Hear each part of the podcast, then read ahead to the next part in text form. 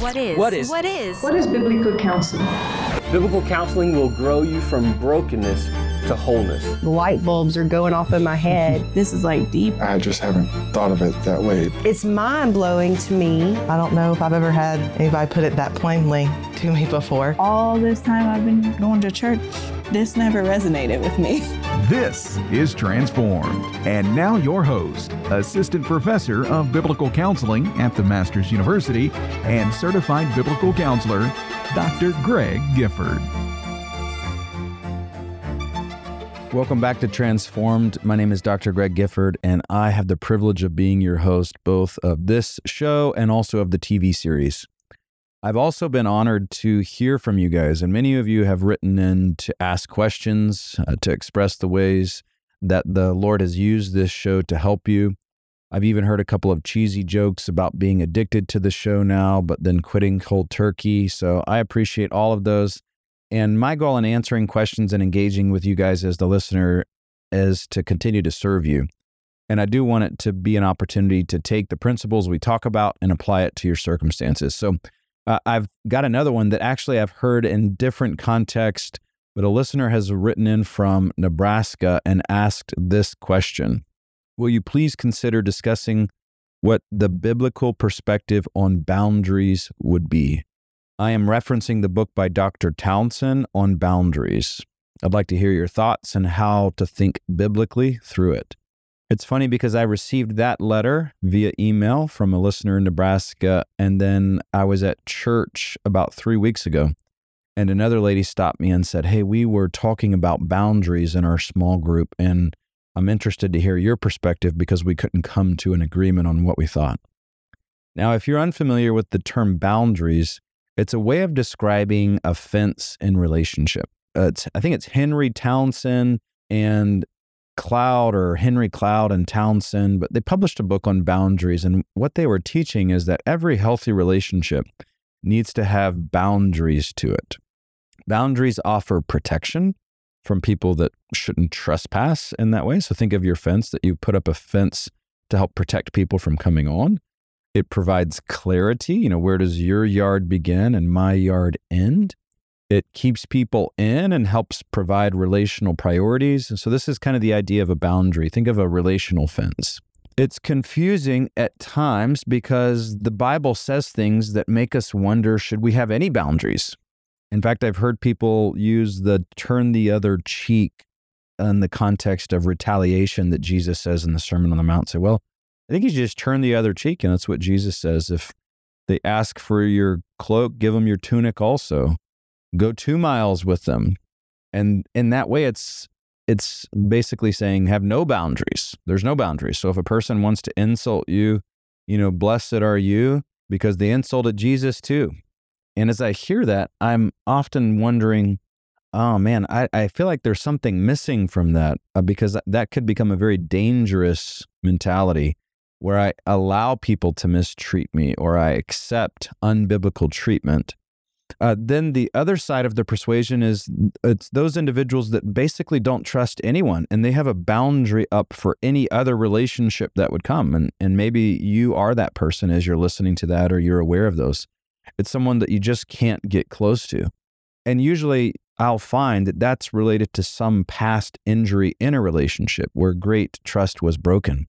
But that person, man, like the iron curtain has come down. There is no getting close to them. It takes five years to figure out what their last name is, so to speak. And we're like, man, I, I would like to grow close to you, but honestly, you just keep everybody at a distance. So this relationship's not going to go anywhere. So on one side, we let people mistreat us. On the other side, we don't let anybody in. You know, what is the biblical answer? I, I find too, this strikes me personally. Um, as you know, I am a human being. Um, most of you know that. I try to be normal, but it doesn't always work. And as a normal human being, I have family relationships, I have friends. I'm a pastor at a local church here in Santa Clarita.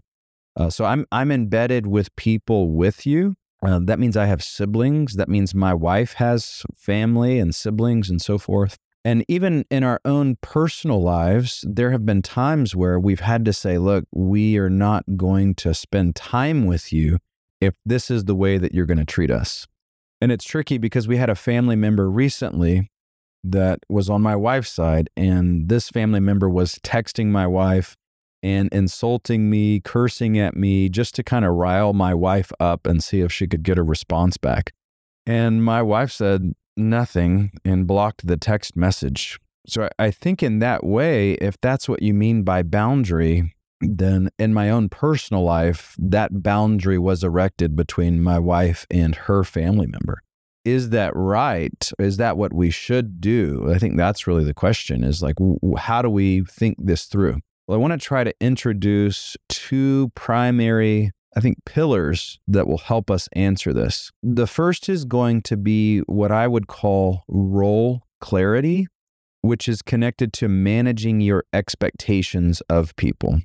So, role clarity is that skill where you and I understand how we relate to each other. And I'm sure you've thought about this, but maybe you have, maybe you haven't. Maybe you just do this and you've never thought about this. So, you don't expect the same thing of your spouse that you would expect of a stranger. You bump into a stranger at the grocery store and they say, Oh, hey, what you here for? I'm getting ready for a barbecue. Great. Well, hope you have a great time.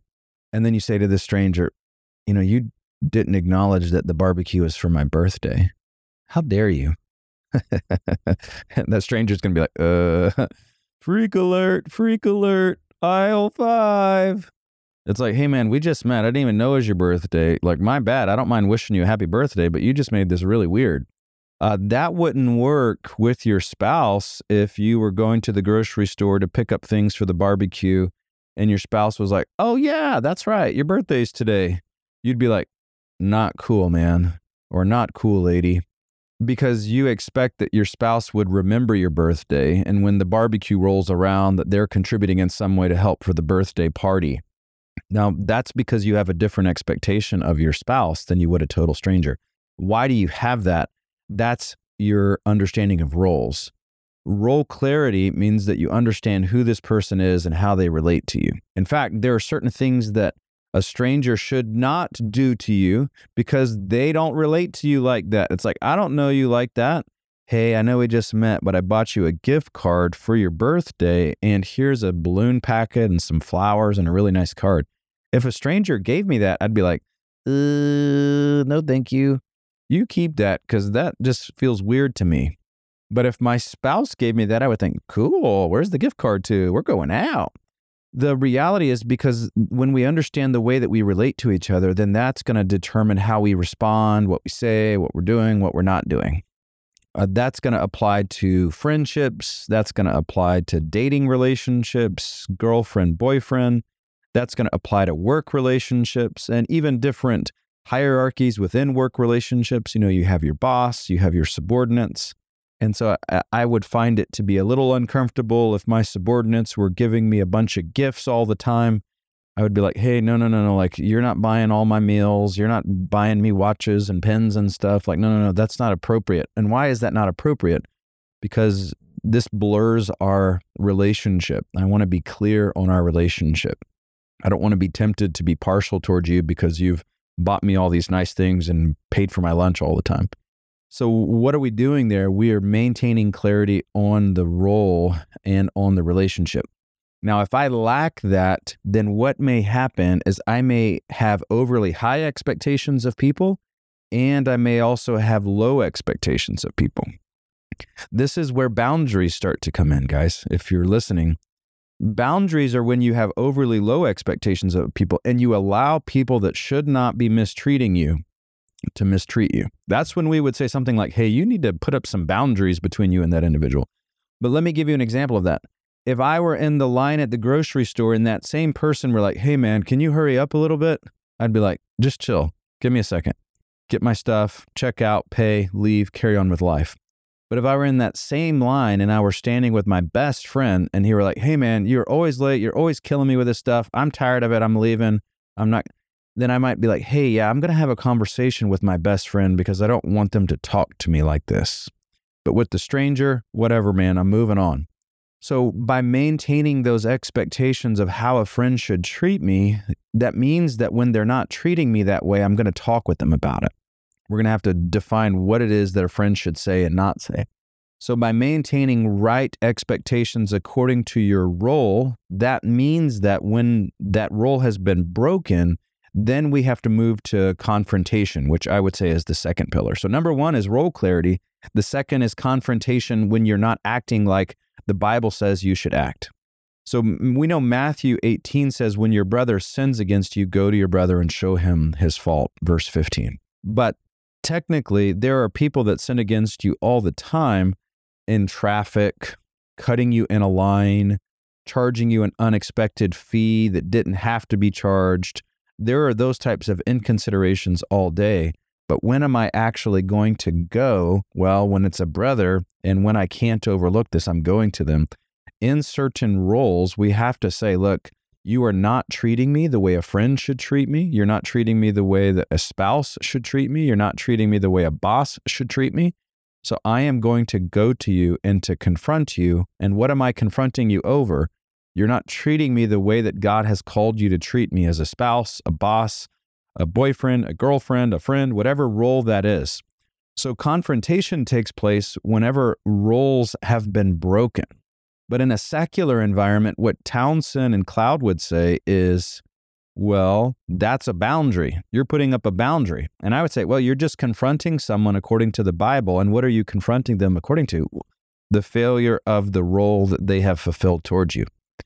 So I am not becoming a confrontation maniac, but I do recognize that confrontation is a necessary part of me maintaining biblical roles. So we're going to take a, a short break. I'm going to pick up with this thought on role clarity and confrontation right after the break. Thanks for joining us. We'll be right back.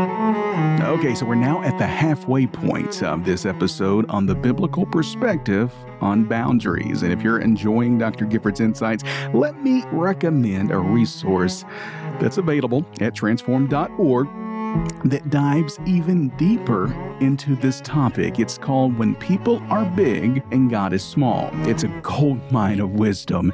It's written by Ed Welch, and it not only discusses our relationship with others, but it also refocuses our perspectives toward God.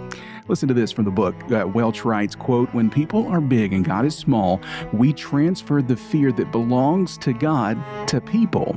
We then become people pleasers. But when God is rightly seen as the ultimate authority, people don't seem so intimidating. That is a powerful reminder that we all need to remember probably more frequently than we do. And this quote sets the tone for that entire book. And again, you can pick it up on our website at transformed.org. And while you're there at transformed.org, let me take a moment to encourage you to prayerfully consider becoming a gospel partner.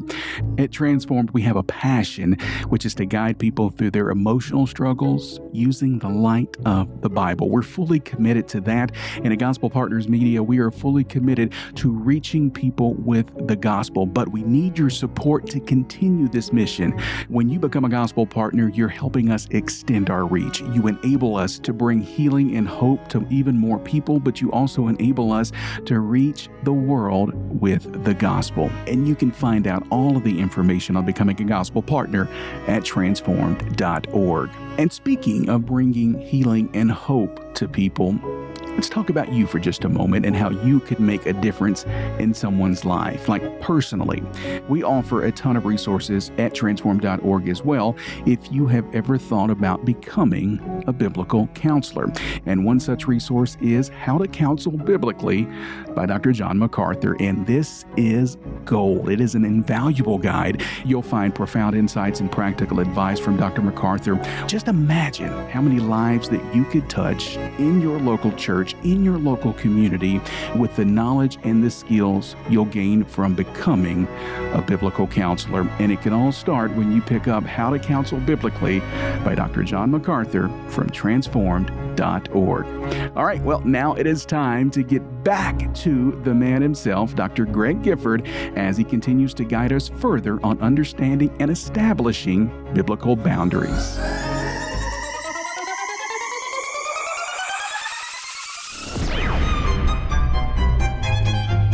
Welcome back to Transform. The Bible would tell us that OCD is not a disorder. It is the fruit of wrong believing and wrong theology. And now your host, Dr. Greg Gifford.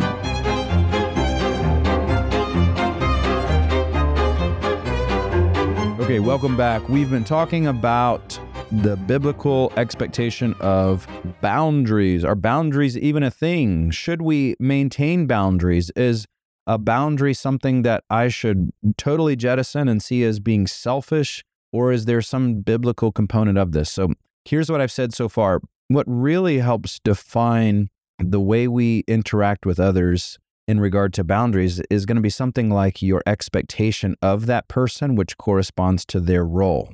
So remember, role clarity, understanding roles, that manages our expectations. So it keeps them from being too high, where I expect the stranger to call me on my birthday and wish me happy birthday. That's overly high, man. Don't make it weird. But on the other side, it can be overly low, where I allow people who are really close to me to mistreat me. Both of those are wrong because we want to make sure that our expectations are managed by the Bible. How should this person treat me? The Bible tells me how they should treat me. And I am going to maintain that expectation of them, that they're treating me according to the Bible. When they don't treat me according to the Bible, then the next pillar, the next thing I would say is that's where confrontation is necessary. And confrontation means that if this goes well, they stop the behavior they're doing to sin against me and we continue to relate to each other just in a hunky dory way. Toot, toot, toot, toot, toot, toot. We're friends again. We've removed the weird awkwardness. You've spoken down to me three times this week. And on the fourth time, I'm like, hey, I don't appreciate whenever you talk to me like that. And you're like, oh, that is my bad. I am so sorry. Will you please forgive me for talking to you like that? And I say, Yes, I will. Thank you for responding like that. Do, do, do, do, do, do. That's our happy friend music. I love those moments because it's like, yeah, they stopped that behavior. They stopped mistreating us. They stopped talking down to us. They stopped those things. And so we keep relating with each other. And praise the Lord. That's the way it should be.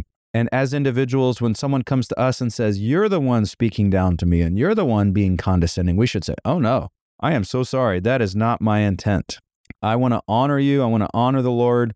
Please forgive me for what I've done. Uh, I, I will do my best not to do that anymore. Perfect. Now, I would like to talk about when they don't do that. Bum, bum, bum, bum. This is the inevitable question. This is where Cloud and Townsend are like, don't allow yourself to be in unhealthy relationships. When a person is confronted and they say, I don't care at that moment, our relationship has a problem because I do expect that my friends would treat me in a certain way. And I do expect that my spouse would treat me in a certain way.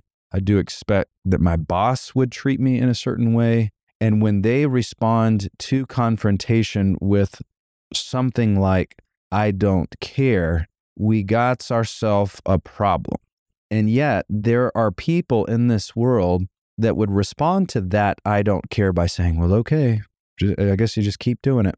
But what I am arguing for you is that once confrontation has happened and a person more or less says, I don't care, I'm not going to change, we now have a disrupted relationship. We're not relationally good. We need to be reconciled, and right now we have a debt between us. So when a person says that, we must be willing to say, Look, I get it uh, but our relationship is not going to be the same. I think that's what Cloud and Townsend would say is a boundary. You've just erected a boundary. And I would say, no, man, that's what it's like to create a debt in a relationship. And the only way for that debt to be overcome is through forgiveness, which is the cancellation of a debt. So we're not relationally good until a person says, Oh, I'm so sorry for talking to you that way. That's my bad. So, in that way, are you erecting a boundary? No, I would say you're redefining the relationship because that individual is refusing to repent of the debt they are creating. They're refusing to stop. So we we want to be careful. We don't want to cultivate times together with someone who is mistreating us. And we confront them about their mistreatment and they say, "Yeah, I don't care. Get over it. I'm not going to work for a boss that skims from my paycheck, doesn't pay me what I'm due." I go to them and say, "Hey, uh, you guys may have not realized this, but you didn't pay me my full paycheck." And they say, "Yeah, well, we're not going to. Things have been tough around here, so you're just lucky to get one at all." Unfortunately, my response would be like, okay, well, thank you for letting me know that. And I am going to be on indeed.com for about an hour. no, it'll be about two hours. No, no, no, no, no, no. But I'm probably not going to continue to work for someone that is mistreating me in that way. So I'm not cultivating times with an individual who is refusing to change. I'm not accepting from someone mistreatment. I'm not accepting that. I expect that I'm not going to be treated poorly. And why do I expect that? Well, not because I'm fancy smancy and I deserve nice treatment. It's because I'm an image bearer and I have a level of rights within America. And I expect that you would treat me according to the way the Bible has called you to treat me. So for me to say, you know what, you can just skim my paycheck and do whatever you want, and I'll take I'll take it. Give me another one, sir. Um, what begins to take place is over time, Cloud and Townsend would say you have let those boundaries go down. So, what do you do when a person says, I don't care in regard to your confrontation? The relationship that you have with them begins to be redefined. If this is not a person who you have to relate to, then most of the time, what will happen is you're not going to cultivate times with that individual. If a friend says that, it's like, okay, well, I mean, I guess we're not hanging out as much anymore. If a sibling says that, it's kind of like, okay, well, you know, I love you, man, and I hope that that changes, but I guess we're not going to spend as much time together. Our kids won't be hanging out together. If a spouse says that, this is where we have problems, and we have to then begin to address those with a biblical counselor, work through conflict resolution, and ensure that we're on the same page. But we're still not accepting mistreatment. We maintain biblical clarity on that. We, we expect that you would treat us according to the scripture. So let me give you a couple of wrong motivations for role clarity and confrontation and then finish with right motivations.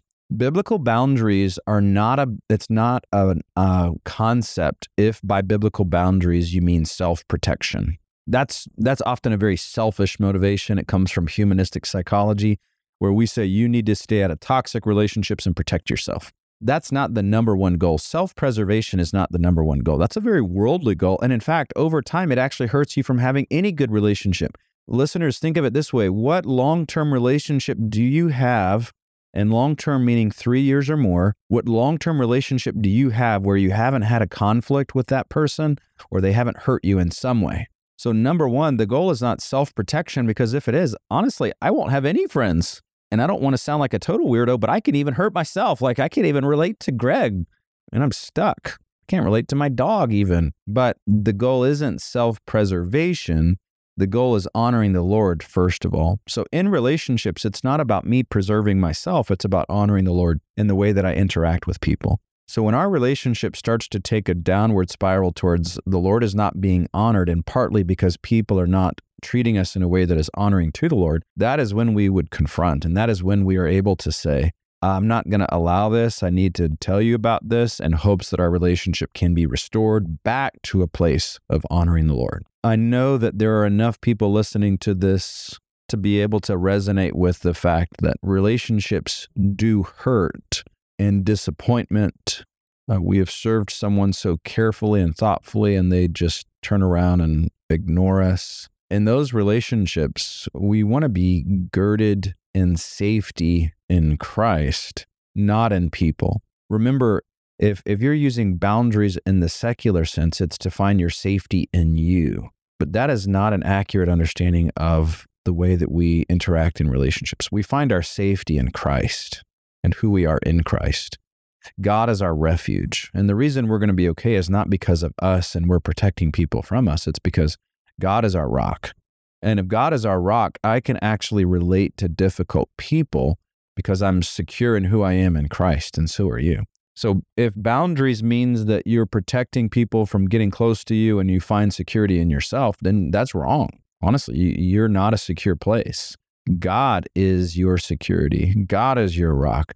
Jesus is your security, not people, and that those people even being yourself. So how do we manage that then practically? Well, we're going to find our safety in Christ and we're going to risk ourselves in relationships in a way that honors him and maintains biblical expectations of people simultaneously. So I hope this was helpful to you as I've thought this through carefully. It's been helpful for me. My goal is to encourage you to expect of people what God would expect of them, to not allow mistreatment in a way that is gracious, uh, to employ biblical confrontation in a way that actually restores relationships and makes them better, and to not default to self preservation, cutting off people instantaneously if anything wrong has happened, and ultimately becoming a very lonely person in the process. So if you have more questions, please write in greg at transform.org. I'd love to hear from you and incorporate those on a future episode. Let me pray for us. Oh God, give us grace to be individuals who are relationally wise. Uh, there are going to be times just in everyday life where we sin against people and they sin against us. And we don't want to be individuals who are quick to cut people out of our lives. I'm thankful that you don't treat me like that or the listeners like that but yet may you give us wisdom on those individuals in our life that really are going beyond the way that they should treat us and treating us in ways that do not honor you. We need wisdom in that because sometimes we're so raw and we're so prone to forgiveness or prone to bitterness rather that we need to forgive. And there are other times where we perhaps have let people mistreat us for longer than we should have. So give us wisdom on that. Help us to have spirits that are gracious when the time for confrontation comes. And we ask this in Jesus' name. Amen.